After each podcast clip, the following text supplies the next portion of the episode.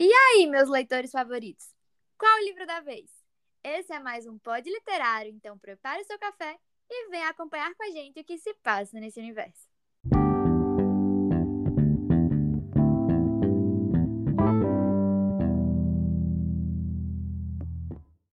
Então, como estamos na semana de sugestões, que eu sei que todos amam, pedimos a vocês indicações de alguma crônica do livro Em Algum Lugar do Paraíso, do grande escritor Luiz Veríssimo. Pois é, Isa. E, inclusive, a mais votada foi Hat, sugerida pela nossa seguidora, arroba.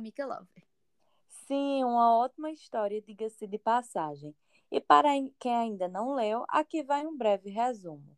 O protagonista, que possui um encontro marcado, passa seu tempo criando altas expectativas para a tão esperada noite, ensaiando até a forma de pensar e agir, porém é surpreendido com o comportamento da sua acompanhante. Que inclusive chama Splashhead, daí o título da história.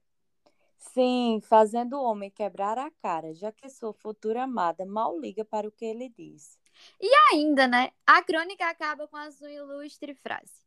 Não, cara, vamos logo para o quarto que eu não tenho muito tempo. É por aqui.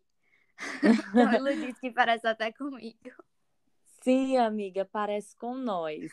Na verdade, essa situação se assemelha a muitos de nós. Estamos falando de pôr muita expectativa em cima de alguma coisa e acabarmos nos decepcionando no final. É aquele ditado, né? Excesso de expectativa é o caminho mais curto para a frustração. E para os amantes dos elementos da narrativa, esse texto apresenta um narrador-personagem que conta ao mesmo tempo que participa da história. Além disso, temos os personagens, sendo eles o protagonista iludido e a garota desaforada. A história também conta com um bom enredo, estendendo-se do momento de aflição do personagem principal até o seu finalmente encontro com a garota. Tudo isso passando em um tempo cronológico e em meio ao seu apartamento.